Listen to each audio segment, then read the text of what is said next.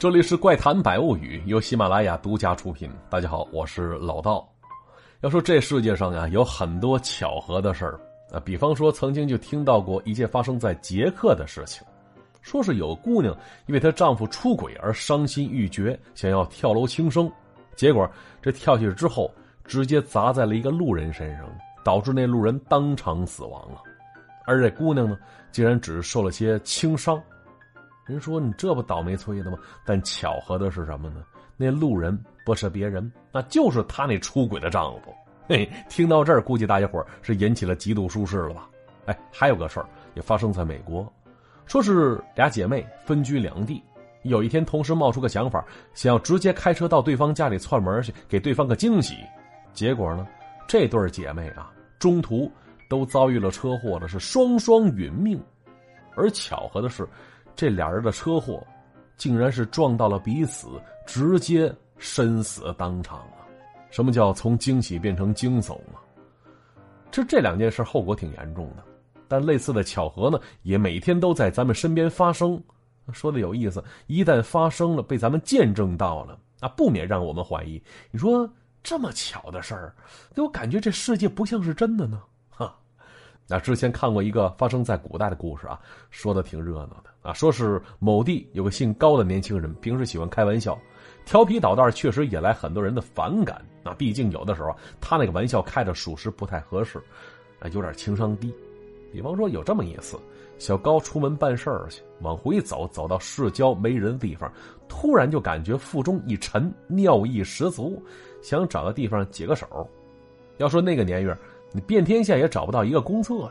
老话讲，只要不抬头，那遍地是茅楼啊。所以呢，小高四周那么一打量，哎，发现此处啊，虽然暂时没人，但把不齐一会儿有来来往往的路人打这儿路过，所以怕撞着尴尬，于是呢，就往路边林子深处走了一段了。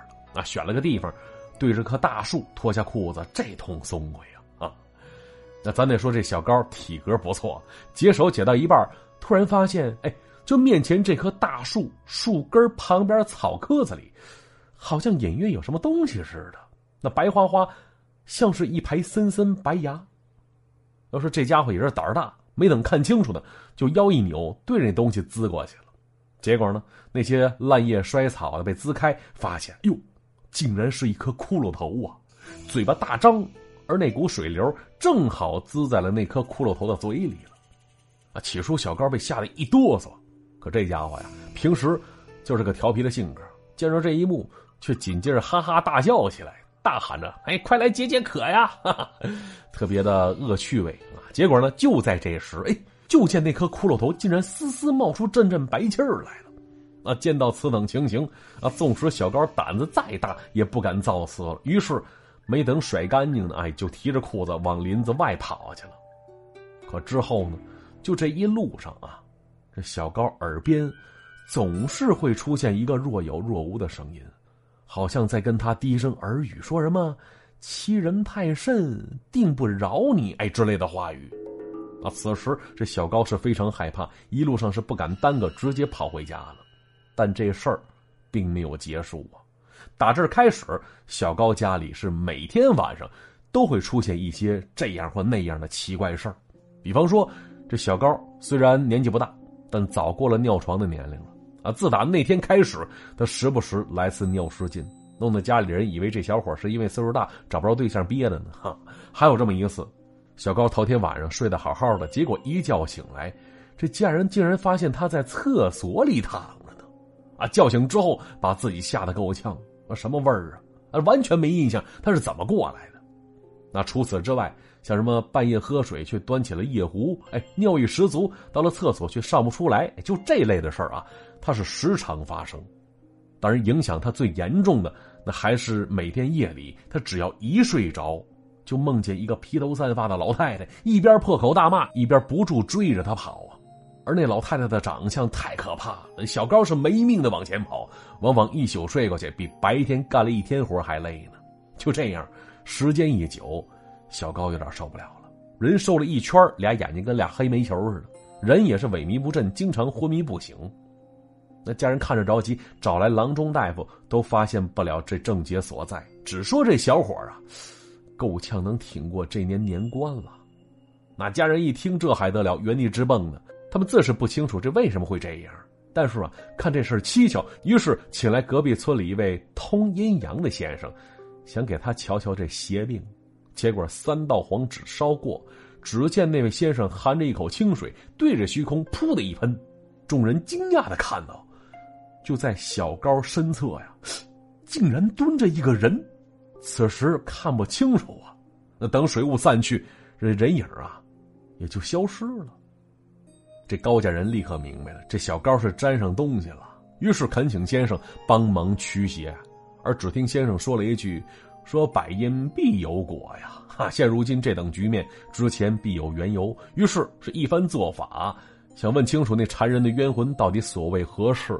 结果啊，哎，只见原本昏倒的小高腾的一下从床上坐起来了，尖个嗓子嚷嚷着说：“这混小子往我嘴里尿尿，我得让他长长教训。”哎，一听这话，小高他哥哥一愣啊。要说当初小高办完那件缺德事之后，跟他哥哥吹嘘了一番，当时这当哥的并没放在心上，以为他吹牛逼呢哈。可此时听到附在小高身上的冤魂这么一说，看来症结在此啊。那这是小高有错在先吗？于是这高家人你看吧，上上下下是立刻跪倒在地，恳求放过小高一马啊，同时答应好酒好菜元宝蜡烛是一并奉上，那求他看在小高年纪不大的份上饶了他一条性命。而听到这些，那冤魂明显犹豫了起来了。当时高家人乘胜追击啊，答应为他重修坟冢，同时还问他呢，说生前姓甚名谁呀、啊？是哪儿的人呢？而那冤魂倒也实在，有问必答，将自己生前各种资料说了一通。结果说完之后，哎，人群当中，那高家老太爷是颤颤巍巍走了过来了，半天说了一句：“哎呦啊，你你是我太奶奶吗？”哎，一听这话，那冤魂也是一愣。结果双方一对身份，还真是大水冲了龙王庙了，一家人不认识一家人呢。只听那冤魂声音有些呜咽，看看四周，说了一句：“这是我家吗？啥时候搬这儿来了？”原来呀、啊，这高家祖奶奶去世之后，从原先那个村子搬了出来了。可原先祖坟荫庇子孙，不好随意迁来迁去的，就一直撂在原先那地儿。可那地方长期无人照料，野狗刨坟，竟然把下边埋的尸骨给叼了出来，被扔到那片林子里去了。啊，之后呢，偶遇小高，被他滋了一脸。哈，那一听之下，这阴阳先生摇了摇头，对那冤魂说了：“说你呀，好悬把你第六孙给害死。”而那老太太魂魄自是后悔不已，当时是借着小高的身体，把高家上上下下所有人都叫了过来。之后是再三嘱咐，说以后啊，教育孩子千万告诉他们要尊重逝者呀，不要随意招惹。尤其是那荒郊野岭，见着一些东西千万不要随意亵玩，因为那些游魂啊，巴不得有人招惹他们，然后趁机找来替死鬼儿。那一番嘱咐之后，那冤魂便离开了。而高家人呢，又找回了那片林子，收拾好老太太的骨事，是好好安葬了下来。那自此，高家便再没发生过这类诡异的事儿了。说到底啊，这小伙也是活该，你让他吃点苦头也是理所当然。只不过这事儿就这么巧，打来打去竟然发现是一家人。当然这也没办法，毕竟故人逝去已久，如今面目全非，自是无法相认。但咱话反过来说，相认的一定要看着对方才能确认吗？但凡熟悉的人，自是熟悉他的一切，外貌可并不是唯一的凭证啊。比方说下面这件事儿，那发生在好些年前了，说的谁呢？小娜。现在小娜是在读研究生一枚，哎，每天在实验室里忙活之余，还能听听咱节目，聊以消遣。前段时间不住感慨啊，说眼看着要过年了，烦的是年龄又要上了一层楼了啊。喜的事呢是过年回家终归是件开心的事儿。没错，小娜呀，哎，爱过年，因为打小是三姑四婶二大爷都住在附近，每到过年的时候都非常热闹。尤其大年三十那顿年夜饭，哎，小娜总感觉那是一年当中吃得最开心的一顿饭呢、啊。但是，这世事无绝对，在她记忆当中啊，哎，有一年这年夜饭吃的就相当不消停啊。记得当时小娜还在上小学呢，住的小区也是那种老式的单元楼，啊，过年过节很热闹。所以哥平时这种生活环境并不太好，因为这房屋的走向跟环境的原因，就那片小区采光不是特别好。玄奘说了，在那生活的记忆总是湿乎乎的，潮湿阴冷，毕竟这屋子里总是晒不到太阳，每天采光时间那真是转瞬即逝。而小娜住的那栋楼，四楼到顶，她家住一楼，同一单元四楼是小娜三叔家啊。平时家里没人，小娜也总去她三叔家蹭饭去，跟自己家没啥区别。话说有一年除夕三十大年夜，就那些长辈大人早早就策划好了春节该怎么过，按照计划他们家要去三叔家过年去，那三叔三婶借此也会露一手哈。这小娜还挺期待的，因为她三叔是个厨子，做饭那是相当可口啊。平时家里饭菜做的随意的时候，小娜也总去三叔家解馋去。而小娜记着啊，因为当时不光是春节，她也是寒假，所以那段时间每天都晚睡晚起，起来就是看电视，要不出去玩去。而三婶那天爹妈早早去了三叔家了，留她一个人在家里待着。临走之时，小娜的妈妈还嘱咐呢，说年夜饭晚上四五点钟开始，一边吃一边等着看春晚，这饭桌就不撤了。所以呢，开饭的时候就喊她，一喊赶紧上楼。说完之后，这小娜是该干嘛干嘛。结果没一会儿呢，她在家里待得无聊，于是带把钥匙出了门了，上外边玩去了。要说小娜当时啊，小男孩的性格啊，喜欢放鞭炮，揣了一大把，外带一个他爸爸的打火机就出了门了。结果这一玩就玩到了天黑了，而这时候也一直没见家里大人招呼他呀，就看着其他小伙伴纷纷回家吃饭去了，到最后只剩下小娜一个人了。那看那时间感觉应该过了五六点钟了吧，但是怎么还没叫我呢？心里纳闷的小娜看看四楼阳台他三叔家，发现这三叔家呀虽然开着灯呢，但是灯火有些昏暗，我猜估计是做饭的吧。而此时外边已经没啥人了，都回家去了。于是小娜进了单元门洞，往四楼走去，一边爬着楼梯一边想着，心说这些大人是不是把我忘了。那有点生气的小娜就这么一层层走着，而走了好久才走到四楼她三叔家门口。啊，平时啊如何在外边疯跑都不知道累的小娜，却意外感觉就是上楼梯上的怎么有点喘呢、啊、结果啊她刚要敲门，哎，这门却自己个儿开了。那定睛一瞧，发现门里迎他的是他妈妈。但是啊，一眼望过去，发现他妈妈有点不一样啊。想了一会儿才发现，对，妈妈的头型怎么变了？原先从家里出门的时候是披肩发，而此时却剪短了很多呀！啊，当时小娜有点纳闷，问了一嘴他妈妈发型的事儿，但是他妈妈呢，只是笑了笑，并没回答，拉着小娜就进了屋了。但是一进屋，这小娜又发现了点不一样的地方。要说她三叔家，她再熟悉不过了。客厅常年点着一根白炽灯管，要说这东西经济又实惠，而且把屋里照得豁亮，所以这些年来三叔一直用着。可是今天进了厅里，小娜发现这天花板上那根灯管并不是白的，而是昏黄昏黄的。还有一点，三叔家里全家只开着客厅的灯管呢，哎，其他房间是一片漆黑。咱都知道老传统，过年把灯都开开，感觉人气旺，但是你把灯关了，这是什么说法呢？于是小娜纳闷啊，随口说了一句：“这大过年的怎么不开灯呢？多暗呢！”结果这话刚说完，小娜她的爸爸竟然一声呵斥，说了一句：“小破孩，少管闲事儿！”说完之后，你就看他爸爸吧，眉头紧锁，瞪着小娜。要说小娜的爸爸平时挺疼爱闺女的，是个温柔的性格，就这么凶狠的语气，这并不多见呢。所以小娜起初被他吓了一跳，紧接着是眼泪汪汪的，很委屈的样子，跑一边去了。而又过了一会儿啊，这小娜心里突然萌生出一种近乎可怕的想法，什么呢？她总感觉这个爸爸呀很陌生，好像不是他爸爸。啊，虽然长得一样吧，说话声音也一样，但小娜就单纯的认为这不是她熟悉的爸爸。可就在这时呢，随着她爸爸一声呵斥，周围那些姑姑啊叔叔啊立刻停住话头，齐刷刷扭过脸，都直勾勾看着小娜。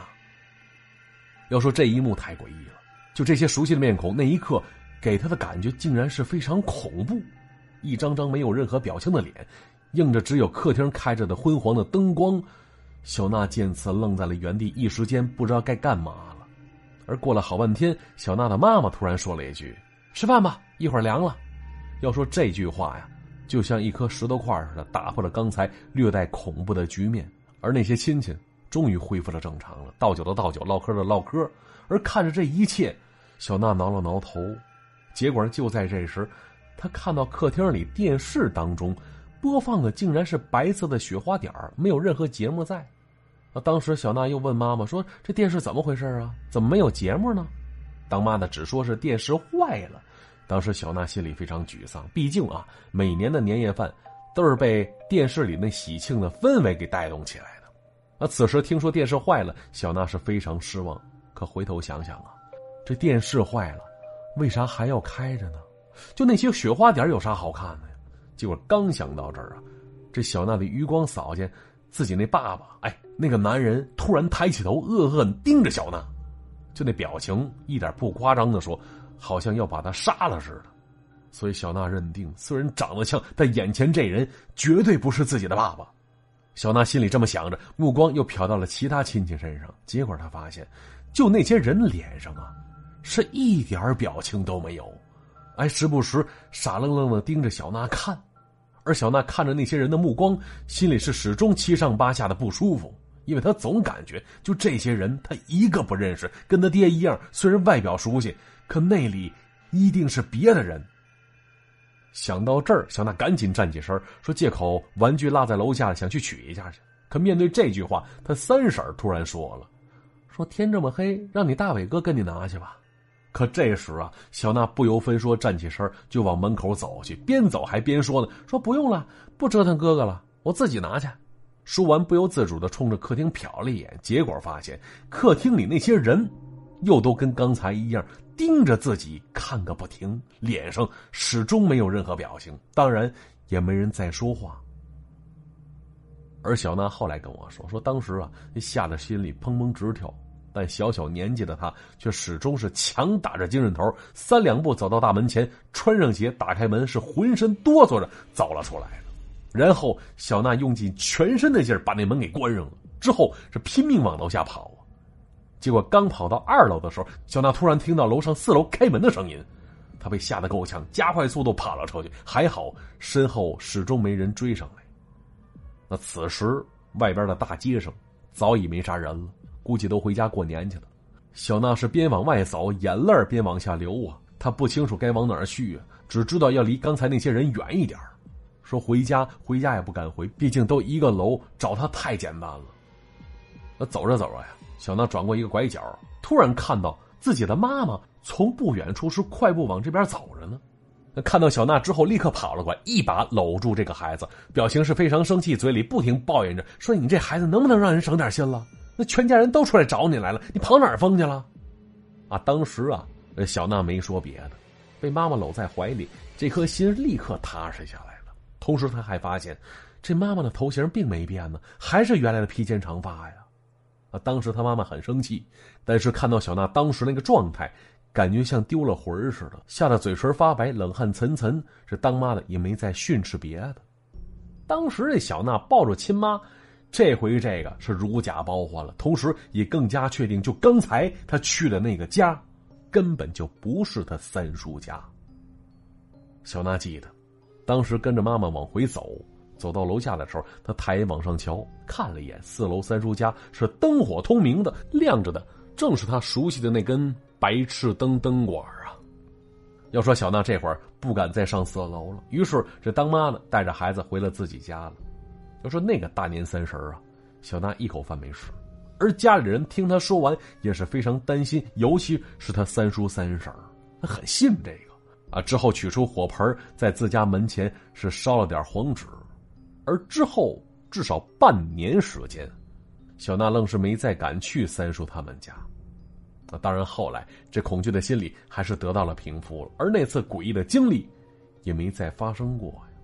那再往后呢，小娜家搬了家，那处老房子一年去的次数有限，可每次回忆起当天晚上那些经历，小娜依然会毛骨悚然，因为她知道那个亮着昏黄灯光的家不是他三叔家，看起来熟悉的脸，也并不是自己的亲戚长辈儿跟自己的爸妈。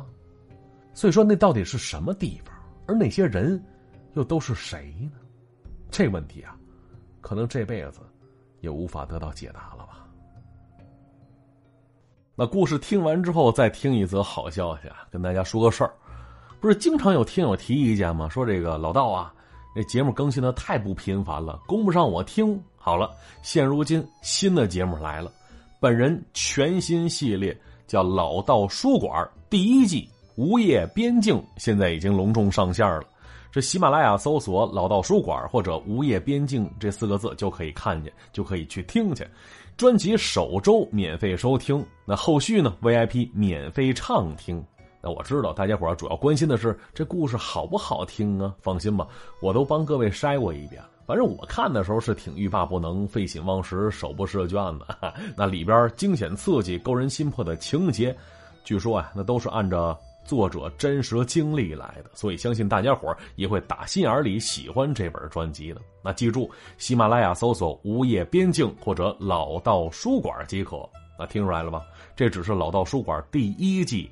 往后连着还有第二季、第三季以及更多精彩作品呢，这一切全仰仗各位的支持。您听的越多，留言越踊跃，这专辑推出的速度就越快，所以还等什么呢？老道书馆欢迎各位大驾光临。